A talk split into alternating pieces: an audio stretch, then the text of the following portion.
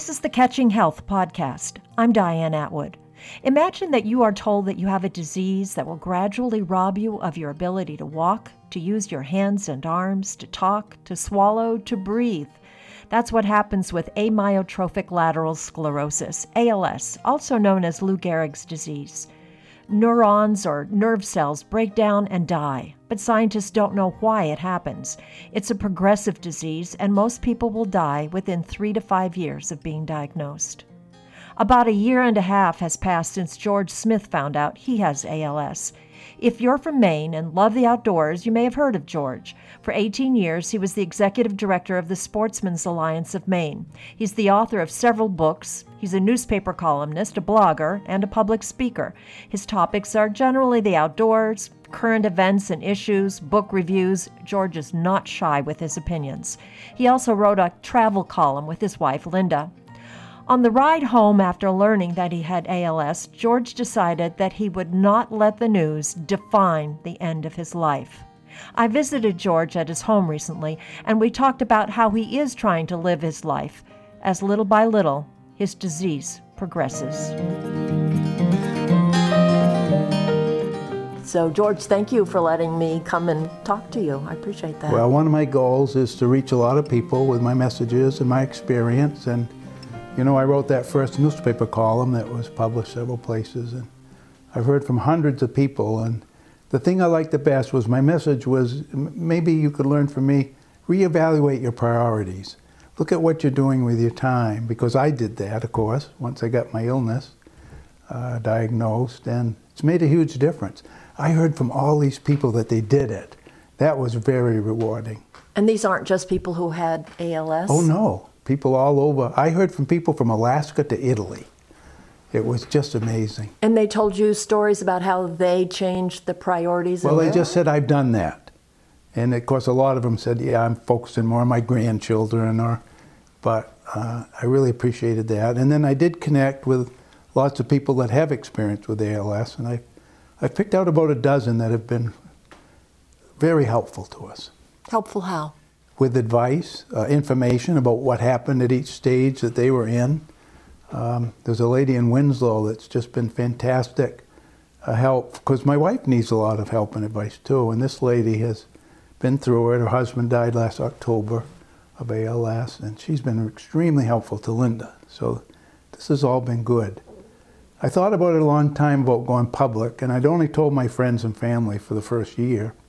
But then people noticed I'm losing weight and I can't do anything with my fingers and my voice is changing. So I finally decided uh, that I would just tell people, but I honestly never anticipated the response.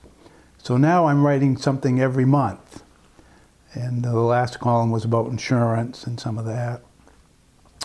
And uh, it's pretty rewarding, the responses. Yeah. So I'm happy to do your program, really. Thank you. When were you diagnosed? Well, the first thing, my, my, muscles started twitching in my arms and legs. It takes quite a while to um, diagnose this. And in fact, this lady in Winslow said once they figured out what her husband had, it took them six months to get into a neurologist. Well, I'm very lucky because my brother Gordon's the head of the Maine Medical Association. So he picked a very good neurologist in Rockport, and I got in in a week. And then she did a bunch of tests, and figured out that's what I had. But then she sent me to the Lahey Clinic for more tests, and they came to the same conclusion. And for a while, I kept going to Lahey, but I've really got all the help I need in Maine. I've got the neurologist, I got a pulmonologist for breathing that Nell Davies helped me get. I've got physical and occupational therapists at Maine General right in Augusta who are terrific. And there, it turns out, a lot of groups and opportunities for help right here in Maine. That's good to know. And Nell Davies is with the ALS, ALS Foundation? Association, the Northern New England chapter, and she's responsible for Maine. Fantastic lady. She's 80 years old, been doing this 10 years. Terrific source of information. So you've had the diagnosis for? Well, about a year and a half. My muscles have disappeared here, and that's why I've lost the sense in my fingers because your muscles twitch all the time. If you look, this one is twitching and eventually you just lose that strength. And this is what it is it's a neurological problem about that drives your muscles. And so everything you lose is kind of dependent on muscles, breathing, swallowing, all of these things. And it's amazing because we don't think about that, do we? Never. It is a little frustrating because the symptoms occur in different ways in different people. Some of them don't get all the symptoms, some of them only live a year, some of them live 20 years. So you can't anticipate. I've done lots of research, and uh, now we're, in fact, today we're going to pick up a wheelchair because I am losing a lot of strength in my legs. It's getting hard to go upstairs. Uh, so I think that'll be next.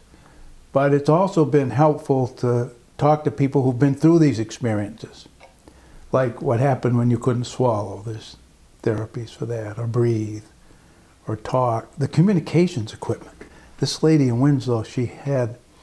Uh, a, it was really a laptop at which her husband could look and something would open. He'd look at his email box, it would open. He'd look at his book. And then once uh, Word opened, he could write with his eyes. That's amazing. And you are a communicator, George. Well, I was encouraged because I want to continue writing as much as I can. And uh, I've joked, I think one of the good things about this is I'm cutting back on my time at the Maine legislature because it is not the fun place it used to be. But this session, I put in 11 my own bills. And Oh in fact, they're working goodness. one tomorrow. What, what, are, what are they working now? Uh, a, a bill to expand protection of our native brook trout, which has been my passion for decades. and you've been an avid sportsman all your life. Oh, yeah, I hunted 53 years with my dad. Uh, it was a very, very special thing. And then, of course, fished. And I was also lucky in my career when I worked for the Sportsman's Alliance and did all this outdoor writing. I got a lot of free fishing trips Quebec, Montana, Alaska. And then one time I took Linda to a lodge, Rainbow River Lodge. It's a remote Alaska. Uh, it was a free trip. We did a video for him. I did some writing, and every day he flew us out to different rivers. And in the Salmon River, I have a picture of Linda from behind. She's just cast, and 10 yards away, a giant bear is looking at her. There were bears all over the river fishing. And our guides had guns, and they would just say, Don't play your fish a long time. Don't get the interest of the bears. Get it right in and let it go. But it took some getting used to to have bears all around you while you're fishing. Yeah, so I had a lot of great outdoor adventures because of my career. And now, because of ALS, I can't fish. Well, all my friends are going to take me fishing. And this started last fall. I couldn't tie a fly on or release a fish, so I could only go with someone else. But luckily, I have all kinds of friends to take me fishing. And then after Dad died, I kind of lost interest in shooting deer. I can't even pull the trigger of a gun anymore. But I've been taking out new hunters, especially. Uh, both my woodlot and this uh, blueberry farm in Fayette, he posts so I can bring new hunters and young hunters. And that has been so rewarding. so you, even though you're losing the ability to, the ability to do things you love, you still I'm doing things I love still, Yes. just a little different methods, and with lots of friends. And uh, well, you know, I took Deirdre Fleming two years ago to shoot her very first deer. She'd been writing, writing about hunting for about 20 years and never hunted. Now she's wildly enthused. And she's a sports writer for, the Press Herald. Yeah. Let's go back to when you got the diagnosis, because I'd like people to understand what were all these tests that you had to have in order for them to come up with the diagnosis. Well, there's everything from blood to the most interesting was for a half hour or so, they would put needles into your arms and legs, to, to your muscles. And the guy that did it was an avid sportsman. So we talked about hunting and fishing the whole half hour. It wasn't that bad. But they did the same thing at the Lahey Clinic, and it was kind of painful because the guy doing it was not a sportsman to talk hunting and fishing.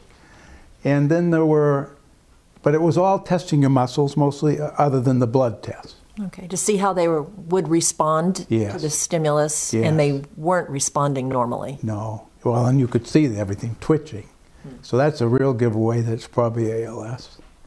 Um, I forget the others. There was four different tests they both did. Well, I'm going to try to interview Nell Davies, and so I will ask She'll her these kinds of questions. You already suspected, you and Linda, that you had ALS? I, well, my primary care doctor told me that's probably what, I had no idea till I went to Dr. Kevin Kane in Augusta. He's been my doctor since 1986, I think. Wonderful guy. And he did some tests and said, George, you're going to need to go to a neurologist. I think this is what you have, but going to, it's difficult to diagnose. So that was the first time that I had an idea that was what it was. And of course, you're still hopeful that isn't what it is, but. And when you hear your neurologist tell you that, it's, oh, yeah, it's, I'll never forget that moment. Kind of takes your breath away. I didn't say anything for about a minute, you know, it was just, wow. But she is extremely helpful, kind, and uh, so every time we go, I have a sheet full of questions. And uh, she also has a lot of patients with ALS, so she can share just not any details, but what's happening to them. And she knows so much about it. Um, I feel very lucky to have Dr. Lash. So I suspect your reactions happened on different levels. Oh, yes. There's that emotional level that Yeah. obviously is still there by the look I'm seeing on your face right now. It's a hard blow to get a diagnosis like that. because it definitely indicates a shorter life. But I've been uh, talking about this in my book talks lately. But I had two really good friends, one in September, one in December, very vigorous guys, dropped dead of heart attacks. Now, and they were just gone. Now I have all this time. First of all, to get everything in order. Uh, my oldest daughter's an attorney. She lined me up with an elder law attorney in Bangor, Jane Skelton, who's fantastic. I thought I had all my legal things in order, but there was all kinds of things I had to do. You know, and, even the lady in Winslow uh, last week was telling me about after her husband died, she had all kinds of trouble because everything was in his name, all the utilities and the credit cards, and so I, in this last week I've changed all that to Linda's name. She's the co-owner of everything. But we found out, we didn't remember this, when we bought our house, we hadn't married yet, so the deed was just in my name. So we fixed all that with Jane's help. And, you know, if I had a drop dead of a heart attack, this would have been a mess. A nightmare for her. And the other good thing is, of course, now I'm spending all kinds of time with my grandchildren. We have two boys, 13 and 11, and two little girls in Massachusetts, 3 and 1. In fact, we're going down this weekend. After a couple days with those girls, I'm exhausted, but it is so much fun. So I feel, you know, as troubling as it is and disappointing, I feel blessed because I have this time. And the other thing I joke about, all my friends want to take me to lunch. So I'm getting a lot of lunches. I'm having lunch tomorrow with two friends. So there are good aspects of this, and the, the best one is the time you have now. And I thought that, you know, if I get to the point I can't swallow or breathe or maybe talk, you have choices. You can not do therapy and die fairly quickly. In fact, uh, I connected with one family whose his brother had ALS and he didn't want any treatments. First thing that went was his breathing and he died right off. So you have these choices. But the more I link up to people with ALS, the more inspired I am to see that they still are functioning without being able to swallow or breathe. There's therapies and treatments. Do you find yourself, though, wanting to put some things down on paper in the event of so that your family knows if I reached this point? I've done that. Dr. Skelton did a whole end of life care decisions. You, I've made them all already with Linda's participation. So there is no question. And at each step, when I lose something, I can make a decision. And then at some point, if I can't function, she takes over. Uh, but we're all on the same page, so we can do all that. And our kids have been very participatory in all of this. Uh, last April, they rented this big house down in Scarborough Beach, and all everybody came. Our three kids, our four grandchildren, and we're doing it again this year. It was wonderful, you know. So I really, I'm blessed to have this time to do these things. Do you wake up every morning and thank the universe for still being here and still being able to do certain things? Yeah, pretty much. But I'm late, I'm, I'm waking up a lot later in the morning. The, every Tuesday, the men have a breakfast at 6:30 at our community center, and three of the last four uh, Tuesdays I've overslept. I've missed it. So I went in Tuesday. I managed to wake up at quarter to six, and I said I thought I'd never be happy to wake up at quarter to six in the morning, but I was that day because, you know, we hang out for an hour and a half and visit. It's, it's a wonderful thing. And then every Saturday, our community has a whole community breakfast. And the people in Mount Vernon are very special. Whole bunch of people showed up after that blizzard to help Linda shovel. Uh, so we have a lot of help. Do you feel helpless sometimes to be able not just to do things, but to help your wife, Linda? Well, you saw her out there chopping the ice. I can't do that, and it is extremely frustrating. And uh, we do have a couple local guys that we can hire, like they shoveled off the roof and this and that. Um, but she's she's a very determined lady, you know. I tried to tell her to wait and we get uh, this local fellow Luke to do it, but she's out there doing it. The other thing is, you know, I paid the bills and did the bookkeeping. She's doing that now, so she's taken on just about everything, and uh, you know, she's amazing. I'm very blessed. How are you feeling today? I feel pretty good. I mean, I, it's not a painful thing. Um, the constant twitching of the muscles is, is exhausting. In fact, Linda finally convinced me if I was going to Augusta, I'd schedule six different things. Now, one, maybe two things. So tomorrow I'll have a lunch and go to a work session at the legislature. That's the day. You know, I'm done. Um, so you're used to packing a lot of things into your day, and you yes. can't do that anymore. In fact, I was supposed to participate in a pi- panel on climate change in Orono this past week, and I, I decided not to do it because after dinner I'm done for the day. This was an evening thing up in Orono, and even though they were going to transport me, I, it would have been uh, difficult. The book talk I did the week before at Bangor Library, my sister lives in Bangor, so we stayed overnight. So that was doable. But I've really not doing many evening things anymore. And you're seeing the progression. Oh yes, in my legs now. It's uh, the last three months. It, has been progressively getting weaker and weaker. And uh, I used to love to walk, and now I go up to the road and back. That's it. I'm done. So you mentioned that you're going to be getting a wheelchair now. Today, yes. Is it motorized? Yes. I've done a lot of research, went to the seminar, and it just happened that this lady in Winslow had exactly the chair for her husband that I want.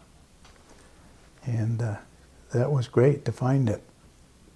So, and as she emphasized, get these things ahead of time so you can work with them and practice. Are there things that you know are coming down the road that you think about, or do you choose just to take them as they well, I've been researching and talking to other ALS people who have experience with it uh, because there is these things. You might lose the ability to breathe, uh, swallow, talk. Those are the three big things besides your strength. And so I've done a lot of research, and now I'm talking to people who've experienced all these things and the therapies. Um, and then I've even, it was really funny, I heard from a lot of people who suggested I could cure my ALS with a, a diet change or going to yoga. I mean, all these things, neuropathy. And so I made a whole list of them and I went over all of them with Dr. Lash, and she was familiar with everything. And, and it was funny, uh, one lady recommended this diet, and another lady said, Don't ever do this diet, the same thing. And so, bottom line, there is no cure, you know, and I have confidence in the people I'm working with. Physical therapy has helped. I go to that. Uh, she has things I do every day, stretches that can help you. Uh, and so one of the lessons was don't just sit there. Work your muscles. Mm-hmm. You know, do as much as you can. So Linda keeps after me to do the stretch. Nothing like a good wife, right? Oh, a good yeah. partner. George, have you done your stretches this morning? Oh no. George, are you afraid? I'm not really. Um, and I think partly because my dad was at Togus uh, VA Center in the hospice unit for six months. And it was the most amazing experience. In fact, uh, my brother, sister, and I have done seminars on gratitude at the end of life um, because that showed me what it can be like. Dad did not want to go to leave his house. He almost died two nights in a row. Gordon got him to try this. Very lucky. There's only 14 beds there got him in, and he was there six months. First night, he's there with a nice dinner and a glass of wine. He said, I think I've died and already gone to heaven, he says. They took out a corner of his room and he painted 23 more paintings. Some of them are hanging there today. He proclaimed every day is a great day, and they have posters all over the unit now. Today is a great day. Um, and even my brother and sister and I spent a lot more time together visiting with dad, and we've maintained that afterwards. Um, so there's ways to do this that are very positive. Uh, my concern is I do want to stay home, and that puts a lot of pressure on your spouse. And a lot of things aren't covered in home hospice care. And as you can imagine, the financial aspects are extremely worrisome because this is an expensive illness. And I do have great insurance, but I'll give you an example uh, that I think I've written about. My medicine for ALS is $600 a month, and I was paying $10. And then last September, I stepped up and they said, Oh, dear George, you now owe $297. They said, You must be in the donut hole. Well, I didn't know what that was. I called Anna at Martin's Point. She said, Yeah, after Medicare pays so much, and you have to pay another $4,800. They were still paying some, but I was paying about half. So I asked the pharmacist, I said, what, what happens if somebody doesn't have $297? They said, oh, George, they just hand back their medicine. They don't take it. Now that is awful. And I just met a guy, uh, it's in a local town, Kennebec County, diagnosed with ALS, has no insurance. The, the town has already done a fundraiser for him. But his, the advice they gave him was to sell his house, divorce his wife, he could get on MaineCare. Well, he doesn't want to do that, you know? Um, so he's struggling a little bit, but he had a terrifically, he had a great attitude. He's been going to Mass General for his care. Um, and so he and I have, are going to be talking lots. So, how does he pay for his care? Well, he has some assets of his own, and then they had the fundraiser for him, but he's still wrestling with that. Because he, he is still, I mean, he just started. He, he, you wouldn't know he was ill if you saw him. So he hasn't gotten to these heavy expenses. Um, and the heavy expenses are you do well, take medication? You take a wheelchair. It's the one I wanted was twenty eight thousand dollars, and oh well, at Martin's Point, they pay 80%, but you still got to pay $5,000. A lot of the telecommunications equipment's the same, and then some of your home hospice care is not covered. I thought that hospice care, well, it's covered under Medicare. Uh, some items are, but not everything. So, like, there's no care overnight. So that all falls on Linda, for example there, there is a care where a nurse will come during the day and do some things. Um, and I'm still researching hospice, so I'm not expert on it yet, but I do know from initial talks that not everything is covered. I know that down in Scarborough there's an inpatient hospice home called Gosnell, mm-hmm. which is a wonderful yeah. facility. But most people do want to die at home. We have one in Augusta and one in Lewiston that I've looked at, but yeah, I don't want to go there. So we'll see. We we just built this very one of the things renovations to your house are not covered. So this pathway you saw Linda working on the ice, that's new. We, for the wheelchair? Yeah, none of our doors work, so we have to use the front door, which we've never used. I had to build a 90 foot walkway. And uh, it was expensive, but a couple in Vienna, friends of ours, after he retired, he got all this big heavy equipment and he does stuff. He loves it. They worked here for two weeks and never charged me anything. That's nice. To help. It's amazing what can yeah. happen among your circle of friends, and you you find there are new friends out there who want to help. Yes. But you're going to have to make other things accessible inside the house as well. Oh, bathrooms yeah. well, and. Luckily, the doors are all okay for being in a wheelchair, but oh, um, shower, for example. You can't get in a tub. We have two bathrooms with two tubs. One's got to come out in a whole new shower with a, a stall you sit in and these kind of things. And uh, toilets have to be changed because you can't get up and down. Then there's things you need like a hospital bed. Well, that turns out to be covered by insurance. So I'll be getting one of that, and eventually I'll just be in the living room. Mm-hmm. So I want to talk about expectations. So when you were diagnosed, You got the news. You probably had expectations about what this was going to be like, and here you are about a year and a half later. Have those expectations unfolded the way you thought they would? You know, one of the things I've learned about ALS is you can't have expectations because everything happens so differently to different people. I mean, I, I'm very likely to lose all those things eventually. And the average person only lives three years, but some live 20 years. So it's, it's impossible to know what to expect. That's one thing I learned right off as I started talking to Dr. Lash and then researching. Um, so I won't say that I've tried not to have expectations. I've tried to just stay in the moment, do my research, know what we will need to do as things go along, and connect with people and write about it and continue my other writing and spend time with the family. And so I would say I, I don't really have expectations. Yeah.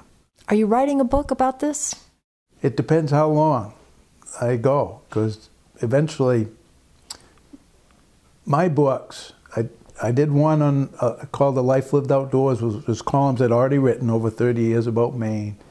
And then uh, I did a sporting camp book for Down East Books that was a lot of work. And then Linda and I did a travel book publishing just some of our columns we'd already written. And then last August, North Country Press published my book of hunting and fishing stories, which I'd already written. So this is typically what I've done. If I write enough columns about this, that would even make a booklet, I, I would be interested in having it published. I think you have a lot to say.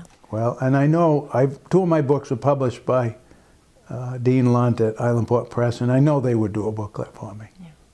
yeah. Is there anything that I haven't asked you that you think is really important for people to know about you or about ALS, about life, about anything? I've written an editorial page column every week for 27 years. People sometimes at a book talk will say, How did you get an idea for a column every week for 27 years? And I said, Well, don't you read the newspaper? Something aggravates me every morning. but the last couple years, I have moved away from the political columns, issue oriented, and wrote more about Maine. And this next column, a young fellow called me. He's out of state, but he grew up in this area. He had a job opportunity for a person running for governor and he wanted to know if I thought he should take it. And so in the process, I wrote a column about this, about my career, and that'll be printed on Wednesday. So sharing even things about that with people. And what I tell, told them was, I think he's capable of having his own business. Not everybody is. But I managed Dave Emery's campaign for Congress in 74, and we upset Peter Kyros. We were astonished. We went to D.C., two 26 year old Republicans, no idea what we were doing. This big national Democrat, Ed Muskie, did everything he could to help us. We had all kinds of meetings in his private office. Now, this wouldn't happen today. And then eight years later, Dave ran for Congress and George Mitchell beat him. So I started my own business in 1982. Best thing I ever did. Even when I was executive director of the Sportsman's Alliance, I just had an annual contract. I worked at home. I've always worked at home since 1982. And uh, so I hope people could see through the things that happened in my life that there are these opportunities. And to not just settle for a job if you don't like it. You know, get out there and um, because there's all kinds of opportunities. This young fellow decided eventually not to go into political route. He's had like three job offers already. He's a very capable guy, young man and I'm delighted he's moving back to Maine. My son and daughter-in-law wanted to move back to Maine from Massachusetts before they had kids, but they couldn't get good jobs, you know, so they're still in Massachusetts. Um, and our daughter works in Washington, D.C. I don't know how we raise a city girl, but she loves it down there. Uh, Is this our, the daughter you showed me a picture of her with yeah, her first? with her first little fish she caught with her own fly. And then luckily our oldest daughter and her husband and our two grandsons are in Union, so we see them a lot. But what I've tried to share with people is sort of my life's experiences, and I'll continue to write about that. And hopefully they can learn something from, so it's all I know how to do. Just tell them what I've done. So this might be a tough question, but I'm guessing you've thought about it. It's inevitable that this disease is going to kill you, probably. Yes. Oh, yes. Not probably, but it's yes, inevitable. Definitely. How do you want people to remember George Smith, the man? Well, I have told Linda that all of that is up to them. I didn't even say I wanted a memorial service like some people do in their wills. The memorial service is for the people who are still here. It's not going to make any difference to me. And I've expressed what I want to be cremated and some ashes thrown in my woodlot and up to camp. You know, so I, I've thought through all of this. Uh, so I've prepared for all of that. And I was really so delighted. The Maine conservation voters uh, last fall gave me a ma- their major award. It's called the Harry Richardson Award, which meant a lot to me because I worked with Harry Richardson when he was in the legislature way back. And it was for my career of service and help on environmental conservation issues. They had the event at South Portland at the point there, and there was 500 people. Angus did a surprise video about me, and then I got to speak.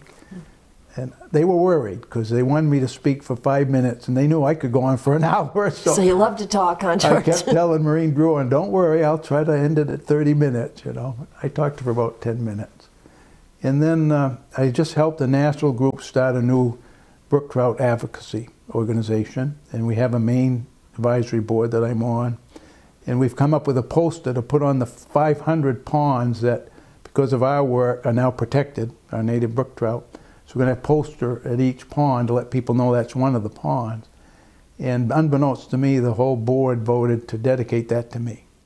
That feels good. Yeah, ju- they just posted a thing on their website. So things like that, yeah, that mean th- those mean a lot. That people recognize that I have done something. And how about those people closest to you? Those people who love just you, George, the human being. Well, that's my family and friends. Like I said, they're all taking me to lunch, taking me hunting and fishing, uh, transporting me anything we need. You know, people are there. I'm actually looking at a, at a website. There's one, I think it's called Care Something, where you can post what you need. So people don't have to constantly call or email, George, you need anything today. You can put it up there and people can look and see and see how I'm doing. I think I'm going to do that. That's a good idea because a lot of people they want to help but they don't know. Yeah. And then the the person like you uh, hates to be a burden, Yes. and so you don't really say, well, whatever you want to do. But if you can be specific, Yes. you both win. Yes. And of course, the kids are calling all the time and uh, very helpful. But equally helpful are the folks right here in Mount Vernon or in my church down the road because they're here. We just had a really nice lady. She's in her 70s. She was shoveling her roof, fell off, broke all kinds of bones. In her backyard, nobody could see her. She managed to crawl into the house and call for help. And it's amazing that she's alive. And she was in the Portland Hospital and then Augusta. She's just home now. The whole community is, we've organized her lunches and visits. And there's a young lady stepped up to spend all day every day with her for free. And this is our community, you know. So, Well, George, we're going to have to wind up. Um, you got your half hour, goes fast, doesn't it? but I'll give you the final words if there's anything you want to. Well, I, I would invite people at my website, georgesmithmaine.com. They'll be able to read all the different columns I write about this because they're published in the KJ or the Bangor paper and here and there. Um, but if they'd like to just follow all of them, it's all there. The, the most fun I'm having is book reviews. I write book reviews for all the main publishers, and those are there. And uh, that's been fun. So I would just hope people might take a look at my website and read my columns and react to them. I love to hear from people that have read it, uh, especially if they've taken my advice. You know. You love to give advice. yeah. Oh, I give advice. That's no problem. So don't be afraid to ask George for advice or got to ask questions, and you're very open about what's happening. Yes, and there are other similar illnesses. You know that people need support and help and um, sources of information, and I can help with that. I, I really enjoy helping people. Well, thank you. I appreciate your spending the time with us. I will make sure to put direct links to your website and to some other resources about ALS on my blog, which is Catching Health. Thank you. Thanks for coming up to Mount Vernon. It was our pleasure. George Smith is one of about 15,000 people in the United States with ALS. When we come back, we'll learn more about this devastating disease from Marit Brinzer. She's the executive director of the ALS Association Northern New England chapter. Remember the Ice Bucket Challenge? Two years ago, more than 17 million people uploaded videos of themselves pouring buckets of ice water over their heads. The challenge raised awareness about ALS and more than $115 million for the ALS Association. We'll find out how the money is being spent, and we'll also talk about ALS causes, symptoms, treatment, and research. Welcome back to Catching Health. I'm Diane Atwood, and I'm talking with Marit Brinzer. She's the executive director of the ALS Association Northern New England chapter. Thank you, Marit, for taking the time to talk with me. Thank you so much for the invitation. Well, first I'd like to ask you is what does the ALS Association do? Well, we um, first of all cover um, three states. We cover Maine, New Hampshire, and Vermont. And we have what I refer to as two sides of the house. So we have the the development side or the fundraising side of the house where we are doing events, raising awareness, and doing our fundraising. The other side is our care service programs. So we have um, three care service coordinators located in each of the states that we cover. And we, um, the care service coordinators, actually are really on, for lack of a better word, on the front lines. And they are going into the homes of people that have ALS and they're a resource. So they're not providing any sort of clinical oversight, but what they're doing is they're helping to uh, provide information and education for people that have ALS and their families. So it could be um, somebody has a new diagnosis and just wants to know what do I do now? Um, as you can imagine, with a with a diagnosis as um, as traumatic as ALS, uh, there's a lot of questions. Um, people have questions regarding insurance. They have questions regarding um, equipment. They want to start preparing the best that they can for what's coming down the road for them and um, they just want to know more about the disease state. So that's what our care service uh, coordinators do: is they sit down, they meet with the family, they answer the questions, and they also help connect the dots to uh, durable medical equipment, to resources in the community. To uh, we have an equipment loan closet, so they are the the um, the uh, point person for um, equipment that we can loan out to people. They also um, are the liaison to our multidisciplinary clinics, and we now we're very grateful. We now have one, at least one in each state. Now, when I interviewed George Smith, who was diagnosed about a year and a half ago, he's here in Maine.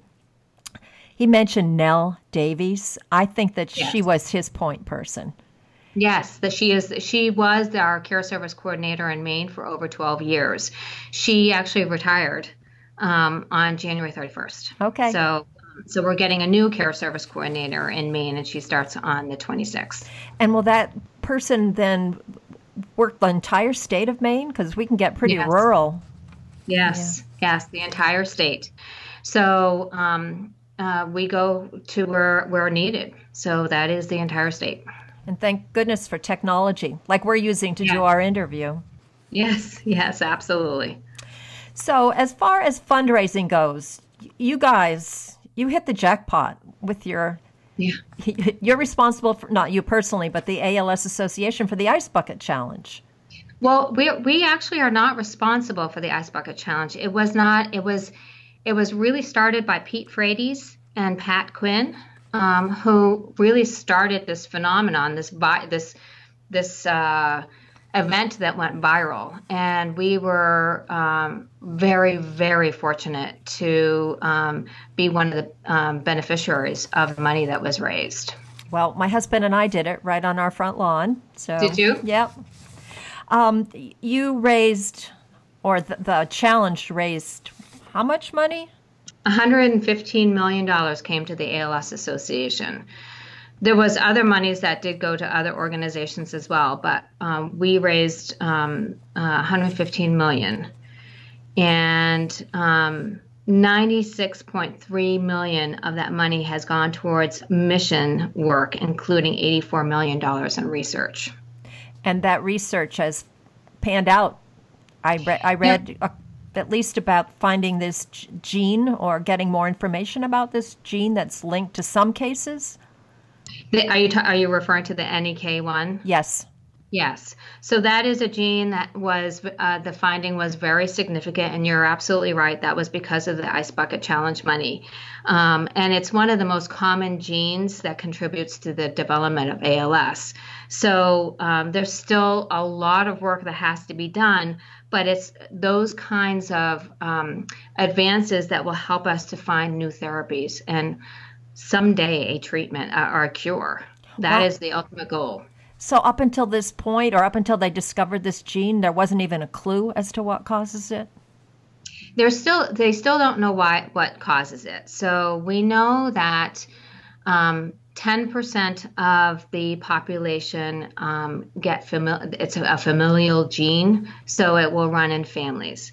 90% are sporadic, so it just happens. Um, and we also know that veterans are twice as likely to develop ALS as compared to the general population. But we still don't know why. We don't know why this happens to veterans, or we don't know why somebody, you know, why why? Um, and that is really, really difficult. Do we know if this gene that you were telling me about is only linked to the familial cases or is it present in all the cases? It is not my understanding that it's familial. I think it is, um, it's the most common. Um, gene, one of the most common genes that um, contributes to the development of ALS. So, but there's yeah, there's still a lot of work that has to be done. And the biggest thing is what is it that triggers that gene, correct? Right, right. And so if you know that, then scientists will be able to maybe figure out how to stop it from happening or yes. how to treat it. Right. There are 126 active research pro- projects that are going on right now that the ALS Association is funding. That's a lot. If you go on our website, there is um, if you go on to alsanne.org, there is on the left hand corner an ice bucket. And if you click on that, it really goes into detail of what we're funding and it gives you information in specifics. And it's it's just incredible um, what is being funded right now for research. But it's necessary. It's just this is not unfortunately going to be an easy what they're saying is that ALS, there isn't just one type of ALS, there are different types of ALS. And um, it's just unfortunately going to take time, but there is more hope than ever before, which is really great. Right. Is it linked or is ALS linked to other neurological diseases? My I and, and I and I I am not a scientist, but I do know that if um, if there is an advancement in things like Parkinson's or Alzheimer's, it's going to be a win for all of the diseases. Um, so people have asked in the past, you know, well, yeah, I've been in fact if, in, impacted by Alzheimer's disease, and I'm not sure if I should be making my donation to the ALS Association or Alzheimer's. A donation to, to Alzheimer's is going to benefit all of us. So there is some kind of a link. It's just yes, really yes. needing to establish that. Okay, something else that I read about is that just last year, um, the first new ALS drug in 22 years was approved yeah. by the FDA. Yeah. How do you pronounce yeah. How do you pronounce the it's, name? It's called Radicava. Radicava. So, what yeah. does Radicava do? So, Radicava is not a, obviously a cure; it is a treatment, and it slows down the progression of the the um, of of ALS um, by 33 percent. So. Um, people that um, start, you know, developing the weakness, it is uh, the drug is does slow down the progression of that. Okay, I need us to talk about that in in another way. So thirty three percent. So what's the average lifespan once you get diagnosed? Once somebody is diagnosed, it's usually three to five years. And so if you take this drug, you may reduce the progression. Yes, yes, and, you and, may. And buy yourself how much time?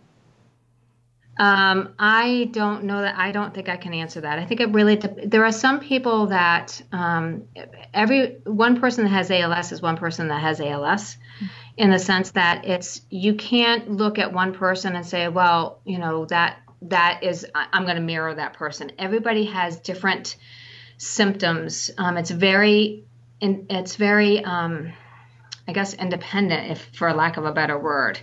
Um, some people will start out by having a, uh, it's called bulbar onset, where their speech is affected. So um, somebody may, um, there's actually a, a, uh, one of our, um, uh, one of the people that we work with in Maine um, uh, did a profiles in action for us in our new in our monthly newsletter, and he talks about how he was giving a presentation and his speech was starting to get slurred. So that was his first symptom, hmm. and people thought he was drunk, and it was the start of ALS some people don't have bulbar onset um, at the at the beginning. They have tingling in their in their hands or twitching muscles, or they might have a drop foot. So it really, um, it really, um, there's no one way to know that somebody ha- gets symptoms. That it's um, it's very per person. Hmm. Does that help it, at all? It, it does help, and I'm makes me think that it must be really challenging to diagnose it sometimes. Well, there's no test. So it's not like you can go and have a blood test and say, oh, you know what, you're positive for ALS. ALS is one of those diseases that it's a process of elimination. I didn't realize that. Yes. Um, and I think that um, they are getting better at diagnosing. At one point in time, people may have gone, you know, they may have like a, a foot drop. Mm-hmm. And um, so then they go and see an orthopedic. And the orthopedic may actually do surgery only to find out that it had nothing to do with foot drop, that it had everything to do with ALS. Um, there have been people that, ha- that it has taken up to a year to get diagnosed. Um, so it's a process of elimination. So, George, the, the man that I interviewed, I think his first symptoms were muscle twitches, which he still yeah. has, and I think they drive him crazy. Um, but his fingertips have become numb. He told me that yeah. he has trouble buttoning his shirt, for instance. His yeah. legs legs are weaker. He was getting a wheelchair delivered that afternoon. His speech his speech has started being affected, and he's lost weight. Yeah. So those are all kind of common symptoms. Yeah. Yeah, they're very they are very common, but that does not mean that the next you know that's that uh, everybody's going to have that kind of progression. Right. It just depends. So, how does a person get a diagnosis, or what should a person? What kind of symptoms should a person suspect and ask questions about? All these things that we're talking about. I would say that anybody that has any sort of uh, change in their ability, um, whether it's walking or using their hands or muscle twitching, that they need to go and see a neurologist. So, or, you know, probably their primary care first, but then be uh, referred to a neurologist. Um, it's a pretty scary disease. Oh, yeah. George told me about one test. He's kind of funny. He's got a great sense of humor. He had to have um, one of those tests where they stick the needles in and they'll do the, they kind of like trigger the, or they'll zap the muscles to see the response. Right. So he yes. said the first neurologist that he went to, um, he uh, talked with him the entire time about sports because George is a sportsman, loves talking about sports. And the doctor did too. So he said didn't hurt a bit. But then he had to have it repeated at another, another hospital. And apparently uh, the doctor wasn't the least bit interested in sports. And so that didn't feel so yeah. comfortable. Yeah. But yeah. Inter- but it's one of those tests that you need to do in order to find out how the muscles are responding to a stimulus. Yeah. Yeah. What about an MRI or a CAT scan? Can they see any changes in the brain? I don't believe that they do, but I'm not positive about that. Okay. So the usual uh, lifespan after diagnosis I've read is like three to five years, and yet we've got a man, a man like Stephen Hawking who's had it for I, I think like more than fifty years. Yeah. So Yeah. that's an Yeah. aber- aberration, but it I, I believe so. I don't know an awful lot about Steve Haw- Stephen Hawking's, but I do know that um, there are um, there are some people that have a much slower uh, progression uh, rate of progression. Some have a much more advanced. You know, there are there are people, unfortunately, that we find out that you know once they're diagnosed that that you know it, it's not too long before they pass. Um, we have um, uh, I, I know people in Maine that have had it for quite a long time, like we're talking 10 to 15 years. Um, so it's a slow progression. And so they just sort of stopped at some point along the way. And I mean, I've heard that as it progresses, then it affects like um, your respiratory muscles, Yeah. and that's where one- that's where Yeah, things get what- really challenging. the there are two mm, um, big decisions that people with ALS have to make it to, have to decide, and the first one is is going to be a feeding tube. So, do you know? Pe- everybody is per, you know um, it's it's a, a personal decision, but at some point in time, they're probably going to have to decide if they want a feeding tube so that they can keep their their weight up. The other decision that people have to really consider is do you want to be vented? Because because at some point in time they are not going to be able to breathe. And um, so uh, venting is a really really big decision because you are now talking about 24 hour care um, somebody that has als that is vented can't typically they're not going to be able to talk. They're not going to be able to say oh you know what? Um, you know I, I need you to come over and look at my at my my vent. I think something's wrong. It they don't they can't communicate. So you have to have eyes on that person 24 hours a day. And it's a it's a it's a a, a, a significant um, decision that people have to really consider And you have to consider it at the beginning, really, Yeah. or before You before really that need to start happens. talking about it. Yes, absolutely, absolutely. And George did talk to me about that. As soon as they got the diagnosis and the shock of the diagnosis wore off, um, he and his wife and their kids they sat down and all got on the same page and made a lot of decisions, got their affairs in orders, which Yeah. we talk about um, talked about in our interview. Uh, years ago, I was a reporter, a television reporter, and I got sent out to Oregon, where um, I interviewed a family um, about a decision that I think it was the mother uh, who had ALS, and she made the decision for assisted suicide because it was legal there. Um, do you ever get into conversations like that with people? Well, I think that um, uh, the only state um, that we cover that has assisted suicide is uh, Vermont.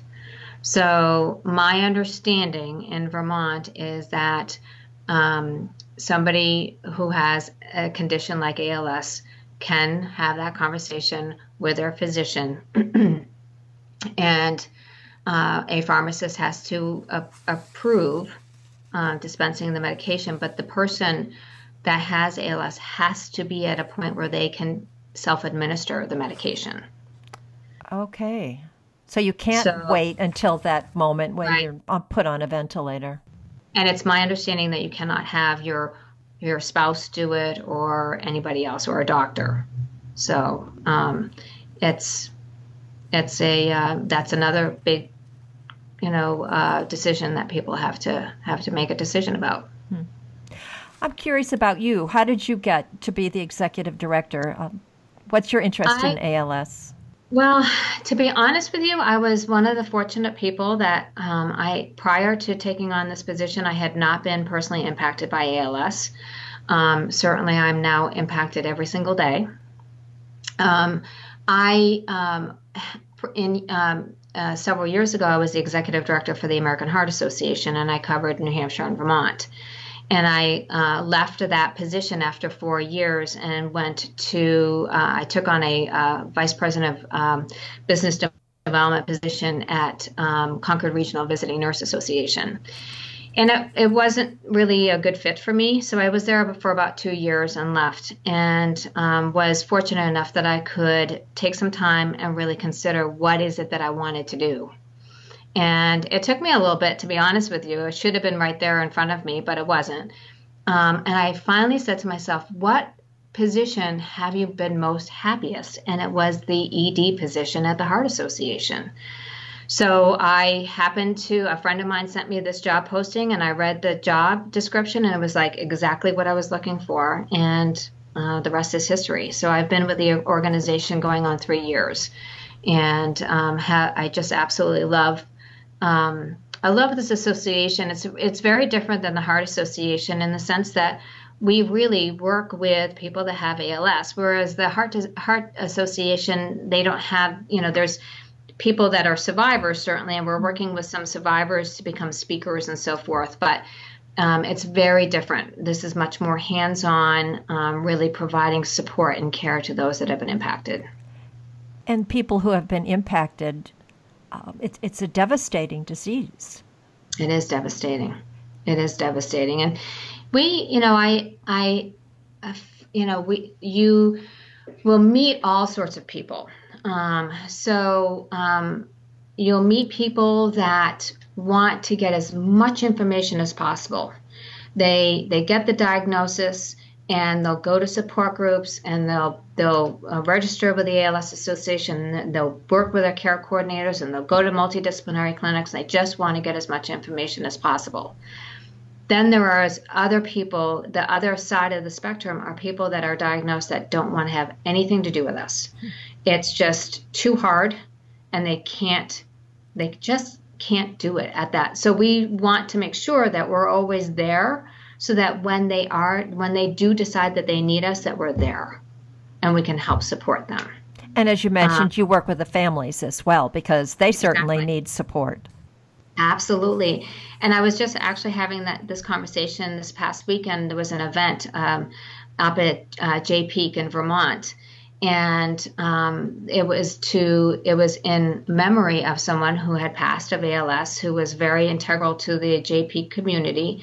He passed away in August, and I was talking to some of the um, people that were putting on this event, and they were just sharing that you know they're that the family just could not be involved this year. And I said, you know, I said that's that that's not surprising because they it's so horrible to watch your loved one go through this. Right.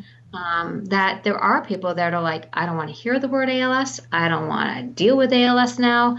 Just let me be. So I can understand. I can too. So we talked about this new medication. I want to. Yes. I don't want to leave that up in the air because I understand that it's pretty expensive. It it really all depends upon insurance. Um, and um, I, I, don't have specific information about um, the cost because it really depends upon um, if it's a private pay insurance, if it's Medicare. Um, we have um, a clinical educator by the name of Susan Flynn, who is a huge resource to us in Maine and New Hampshire. She doesn't cover Vermont, but she covers Maine and New Hampshire. And she has helped numerous people um, to um, go through this process of actually getting Radicava. Um, so you would think that um, somebody who has ALS goes and talks to their doctor, says, I want Radicava, and then it's all set up and ready to go. It unfortunately doesn't work like that. So it's a process, and sometimes it's appealing decisions that the insurance companies make. Um, but it is, um, but it people are getting it um, successfully. I had it somewhere in my notes where how much it costs, but naturally I can't find it right now as I look. But the other thing, oh, you do know? Uh, well, no, I, I want I do want to say I I I have heard figures if people don't have insurance at all if they just go and buy it. Um, and it and it is astronomical, but I don't know that. But there are um, uh, there is support through the um, uh, I'm blanking on the name of the um, Searchlight. It's called yes. Searchlight, and and they will help um, find funding too. Okay, I can put a link to Searchlight, and I'm going to put a link to the ALS Association as well on my website. Great. Um, the other thing about this medication is that it's given intravenously.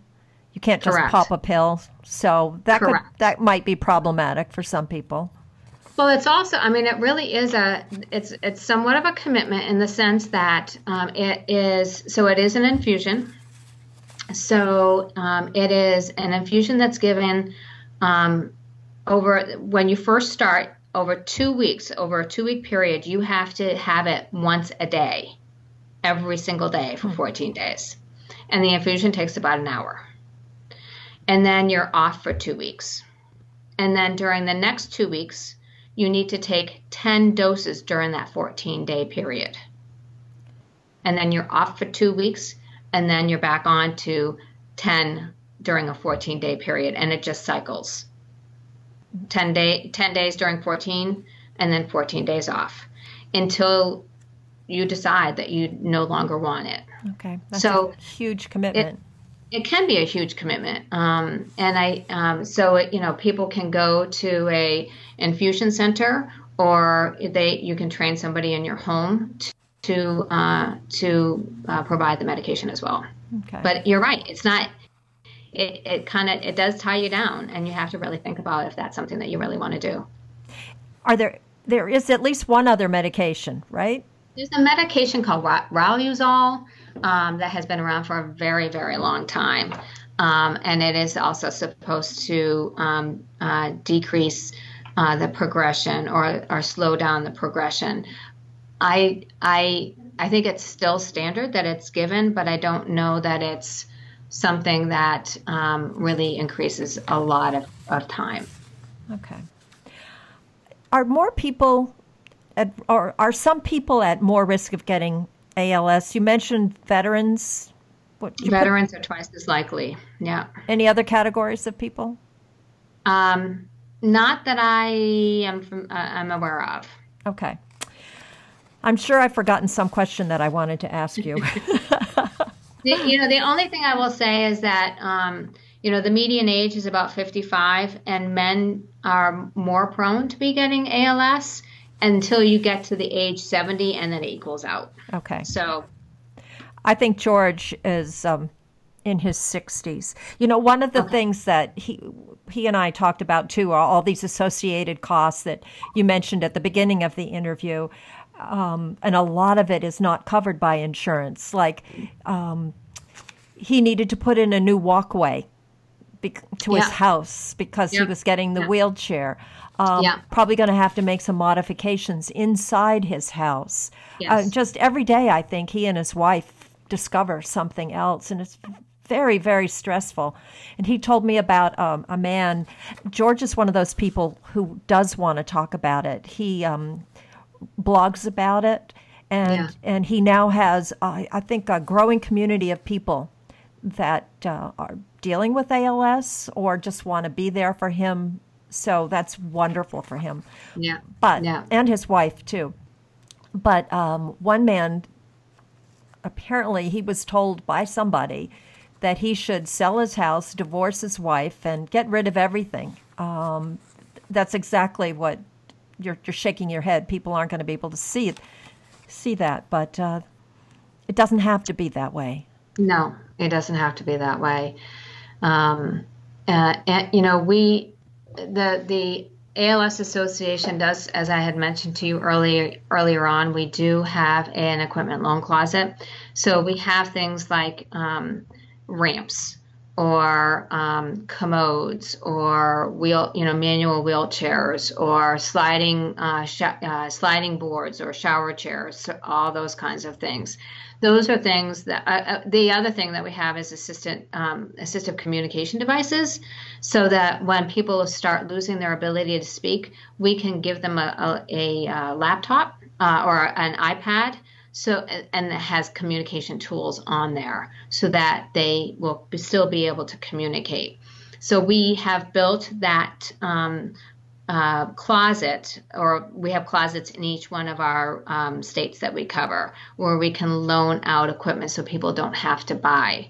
But you're absolutely right. There are people that um, you know have have to do modifications to the house so that it, once that person is in a wheelchair, they need to be able to get into the bathroom, and the doorway is not big enough um, or the shower isn't going to be um, helpful for them to shower the person that has ALS.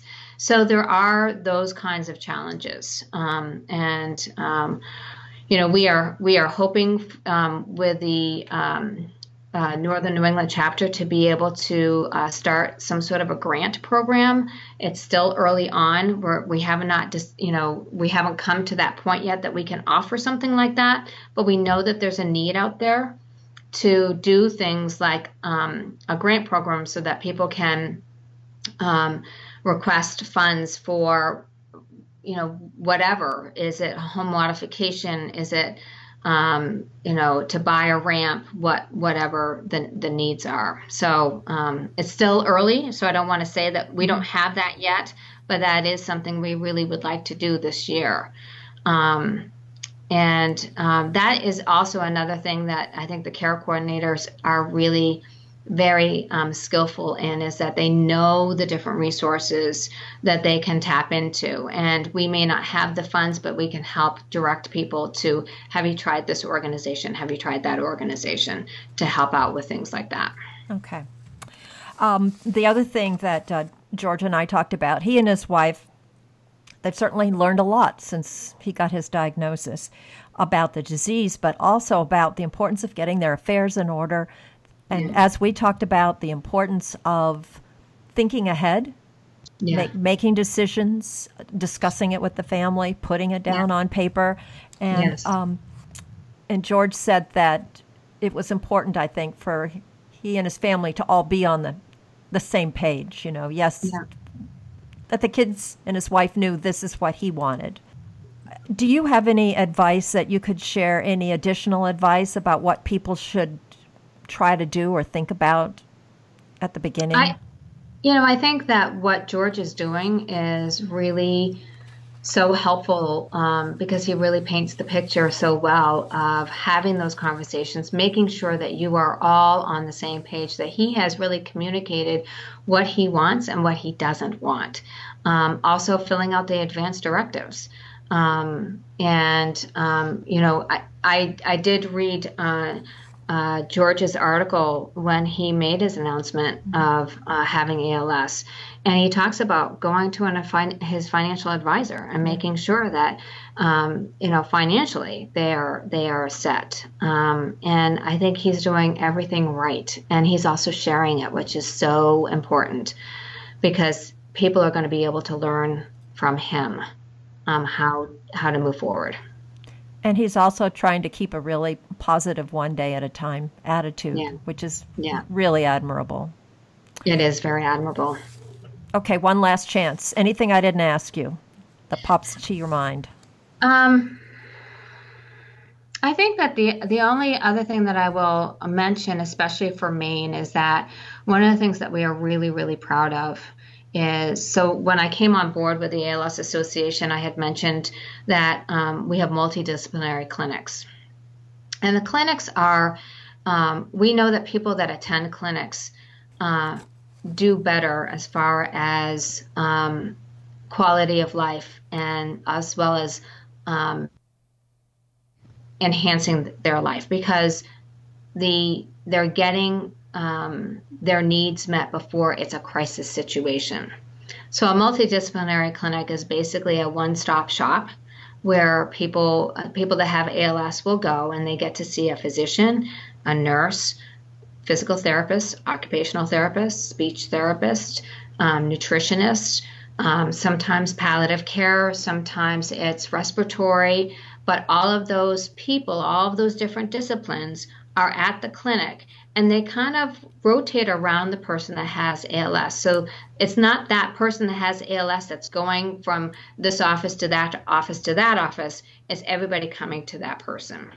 Um, and we have two clinics in New Hampshire, one clinic in Vermont, but we have not had a clinic in Maine. And uh, so somebody that lives in Portland or Bangor or even, you know, wherever, if they wanted to go to a multidisciplinary clinic, they had to go to Massachusetts. Hmm. And that's huge because it's exhausting. Um, a person that has ALS tires easily. So imagine getting in the car and not only driving the distance to Boston, to Mass General or Burlington to the Lahey Clinic, but also having to deal with the stress of traffic. Right. Um, so we uh, were able to, we have a donor um, who um, helps support the launch of our first ALS clinic in Maine. And it is at Midcoast Hospital in Brunswick. Um, Dr. John Taylor is the medical director, and we were able to launch it in November. And so uh, the first uh, clinic uh, day was, it's always the second, I believe it's the second Friday of the month.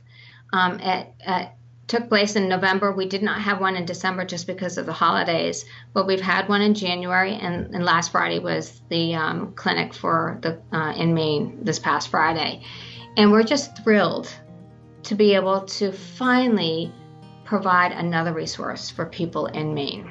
Um, so we are going to be I'm um, hopefully having some sort of a grand opening coming up, but we needed to allow people um, the team, really the clinic team, to really get their efficiencies, get their systems set up, and give them a chance to get settled before we went down that road. So that's the only other thing that I really wanted to share of an of an additional resource for people in Maine. Well, that's great news. And again, I can put on my blog how people can get in touch. I mean, how yes. would they make an appointment? They would call the call the office, so I can send you um, the information of who they would contact um, for to uh, make an appointment. And send me an invitation to the open house. I and if sure I can, will. I'll, I'll be I there. Sure will. That All would right. be awesome. Well, thank you for spending this time with us today, Marit. Thank you so much, Diane. I really appreciate it. You had a wealth of information. My pleasure. I've been talking to Marit Brinzer. She's the executive director of the ALS Association Northern New England chapter.